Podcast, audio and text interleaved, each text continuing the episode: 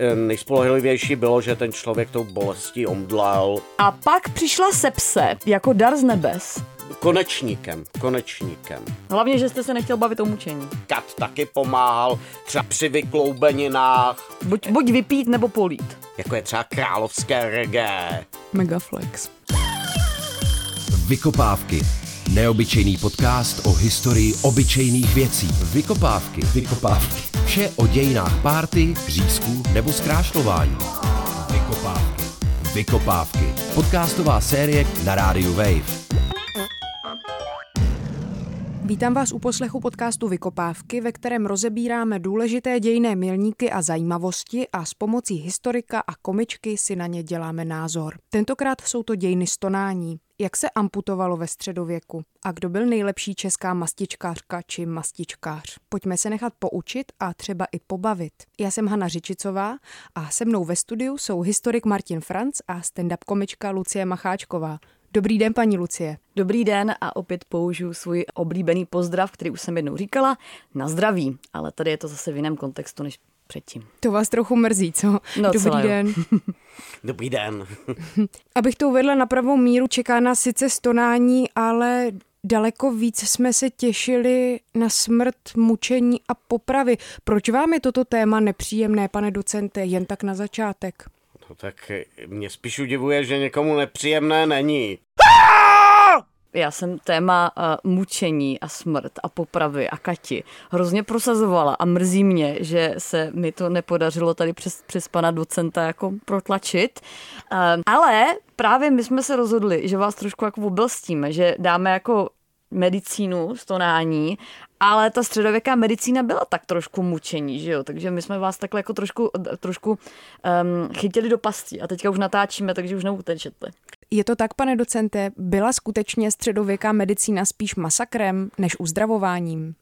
No, já si myslím, že sice v důsledcích eh, to tak někdy působilo, ale přece jen tam v těch zákrocích byla ta špetka naděje, které, kterou dostával ten nemocný s tím, že tedy eh, třeba se vyzdraví a přestane ho to bolet a podobně.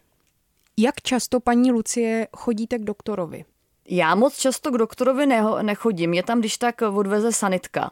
Několikrát mě odvezli s úzkostním záchvatem a potom mě odvezli z autonehody, když jsem si zlomila vás, takže, takže tak. Já tam nechodím, mě vozej. Jak často, pane docente, chodil středověký člověk k lékaři, nebo ho taky vezla rychlá, například koně z Přeška? Eh, No tak, když mluvíme o středověkém eh, člověku z těch nejširších vrstev, tak ten u lékaře nebyl eh, prakticky nikdy, protože na léčení nemocí tam byl někdo jiný, báby kořenářky, hlavně kováři. A co ten kat? Protože já jsem četla, že ten kat tím, jak popravoval, tak měl jako znalosti toho lidského těla. A něco taky mohlo jako pošéfit. Ten kat taky pomáhal třeba při vykloubeninách a samozřejmě ta žena zase obchodovala s takovými těmi kořínky z podšibenice, které byly vnímané jako obzvlášť účinné, eh, Jo. účinné léčivo. Tolik tedy Kat a jeho žena Katka, ale zastavme se u toho tématu zuby, pane docente. No tak na to právě byli ty kováři. Protože měli potřebnou sílu, aby ten zub vytáhli a e, taky popravdě řečeno, aby pacifikovali toho pacienta. Za důležité považuji, že ne vždycky to, ty zuby bolely kvůli kazům. Samozřejmě, to známe už ze starého Egypta, eh, kde mm, třeba královna Hatshepsovet měla pravděpodobně velmi skažené zuby z přemíry sladkého. Středověký člověk, nebo i člověk raného novověku, myslím teďka z těch nejširších vrstev, za z toho sladkého tak moc neměl. Cukr e, byl samozřejmě v této době luxusní dovozovou, e, dovozovou pochutinou, e, takže se sladilo samozřejmě medem. Ale co se stávalo mnohem častěji než dnes, že ty zuby spíš byly poničené, otřené, jo, často až vlastně zbroušené na ten nerv. Takže prostě průměrný středověký člověk vypadal jako průměrný účastník výměny manželek. Někde jsem četla, pane docente, že přemyslovcům se zuby vůbec nekazily. Je to pravda? No je to jeden z těch jejich znaků, kterými udělovali i ve své době. To znamená, že eh, především teda přemyslovci vynikali tím, že na tehdejší poměry byli velmi vysocí. V průměru ty muži měli kolem těch dvou metrů. Jo, a tak to tehdy muselo být hrozně neobvyklý, ne? Teď v, některém z minulých dílů jsme říkali, že průměrný středověký člověk byl tak vysoký jako já a já mám velikost hobita. Kdo jiný by se prosadil eh, v těch dobách prostě toho raného středověku, eh, než někdo, kdo byl urostlý, vysoký, statný, ač měl tak nad ostatní a měl taky tu fyzickou sílu na prosazení sebe sama. Zároveň většina těch kosterních nálezů svědčí o tom, že měli eh, v, eh, velice dobře zachovalý chrup. Jo, takže přemyslovci prostě převyšovali svoje konkurenty a svojí výškou a koho nepřevýšili, tak toho zakousli svým dokonalým chrupem. Eh, tak nějak se to dá popsat, ano. A ještě jsem teda chtěla říct, že nejenom, že tady flexí pan historik, flexíte i vy, paní moderátorko, svými znalostmi o výšce přemyslovců, přestože jste si to vyčetla v tom scénáři, co jsem napsala já, takže... Flexíte i vy, protože vy jste se to zase zvěděla ode mě. Ještě mě napadá, všechno to asi muselo docela hodně bolet, že? Ať už tedy zakusování přemyslovců, nebo třeba právě utrhání zubu. Jak to bylo s anestezí? Paní Lucie, máte nějaké typy? Já mám typ slibovice. Jako vždycky. To je jako když se mě zeptáte na otázku, tak v 50% případů zkusím, jestli není správná odpověď slivovice. Buď, buď vypít nebo polít. A když ne, tak... Tak víno, vidíte. Tak víno.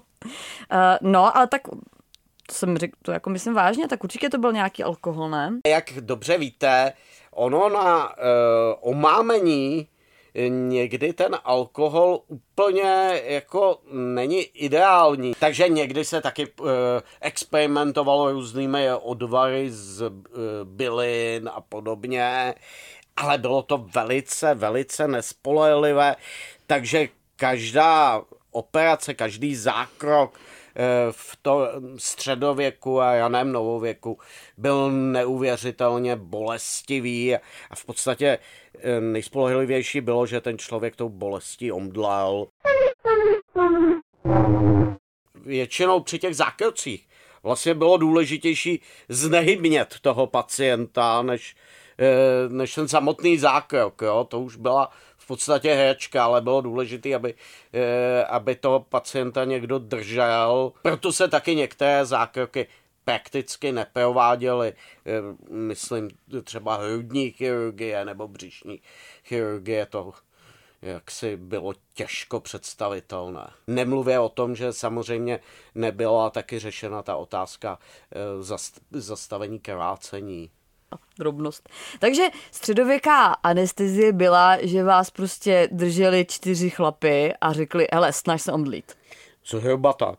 No tak to je skvělý, no. Tak hlavně, že jste se nechtěl bavit o mučení. Tady byla ta naděje, jo. Ano, naděje umírá poslední, ale často omdlívá předtím.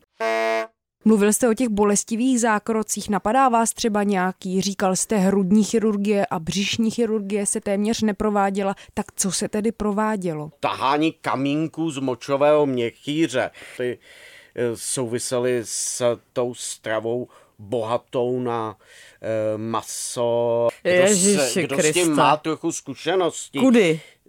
Do, konečníkem, konečníkem. A jak? Eh, no, bylo to velmi... Čím? A proč? No speciálními. Bylo to strašlivě bolestivé a, a ta sepse byla neustálou hrozbou. Samozřejmě ne všichni to přežili, ale ti, co to přežili, tak to prostě se cítili jako znovu zrození. Ježiši Kriste. No tak jako um, cítit se jako znovuzrozený je něco, co bych popsala třeba, když jdu na masáž nebo si udělám nějakou skincare a rozhodně bych neslavila den, kdy mi, kdy, kdy konečníkem porodím močové kamínky. To. Takže ty kamínky v močovém měchýři vznikaly jako z hodně masité stravy? I prostě, kdy, když tam bylo hodně eh, mléka, mléčných výrobků, ano. Tak tohle je nejlepší reklama na veganství, co existuje. No, jestli myslíte. No to teda myslím. Jaká byla třeba nejběžnější jako operace teda? Nejběžnější operace? No, to je jednoduché, to byly různé amputace. Ha, já myslím, že slepák. Ne, slepák vlastně vůbec. Vlastně první operaci slepého střeva známe až z 18. eh, z 18. století. Mimochodem ta první byla na nějakém chlapci, který se hold nemohl tak úplně bránit. Jo. Já jsem chtěla říct, jaký slepák, snad nevidomák. My jsme to pak zakecali, ale vy jste říkal, že nejběžnější operace byla amputace. Ano, Jako to zní logicky jako easy. Jo, jako bolí ho ruka, tak asi, usekne. asi usekneme. Samozřejmě bylo vždycky s tím spojeno velké riziko eh, s, s těmi amputacemi, že se tam dostane sepse a eh, řada těch lidí umírala právě na tu sepsi. Se psem. Umíralo. No, kočkou. Ale vždycky, když se, když se bavíme o, o sepsi, tak vždycky si vzpomenu, že to je to, co dorazilo Heidricha, že? Sepse. Eh, To A je, bulovka. My si milně myslíme, že Gabčíka Kubiš, ale ona to byla bulovka. Bulovka se psem. možná, že ho dorazilo eh, jeho umíněnost. Eh, On se příliš nechtěl nechat léčit českými lékaři. To možná přispělo, přispělo v tomto případě tedy bych řekl naštěstí k jeho konci. Mě to právě fascinuje, že prostě on už byl jako poměrně ready, že už tam jako úřadoval, pohodinda, jo, dobrý, už to vypadalo, že se z toho jako nějakým způsobem vylíže. A pak přišla sepse, prostě jako dar z nebes. Co takhle nějaké bizáry? Já jsem vášnivou divačkou různých pohádek a tam se často třeba pouští žilou, když někdo má horečku. Myslíte, že to funguje? Zkoušela jste to někdy, paní Lucie? Obecně mi to teda nezní jako moc dobrý nápad. Přikládání pijavic, to mě připomíná jako takový předchůdce takový těch eh, rybiček, co vám ožužlávají ty nohy. A na tom jste byla? Na tom jsem byla. Je to dobrý? Je to docela dobrý. Je přece jedna pohádka, velmi známá, dokonce bych řekl kultovní pohádka televizní, eh, kde se hodně o nemocích hovoří eh, a to je o princezně, která ráčkovala. O princezně, která ráčkovala? Ano, Tam byste mohl mít cameo. Kdo nemá ery amatér, viďte, pane Ano, docente. a jestli nemáte tuhle pohádku nakoukanou, tak vřele doporučuji. Já jsem ji, já jsem ji asi nikdy neviděla. Já jsem totiž chodila na lokopedii, tak jsem neměla čas dívat se na pohádky.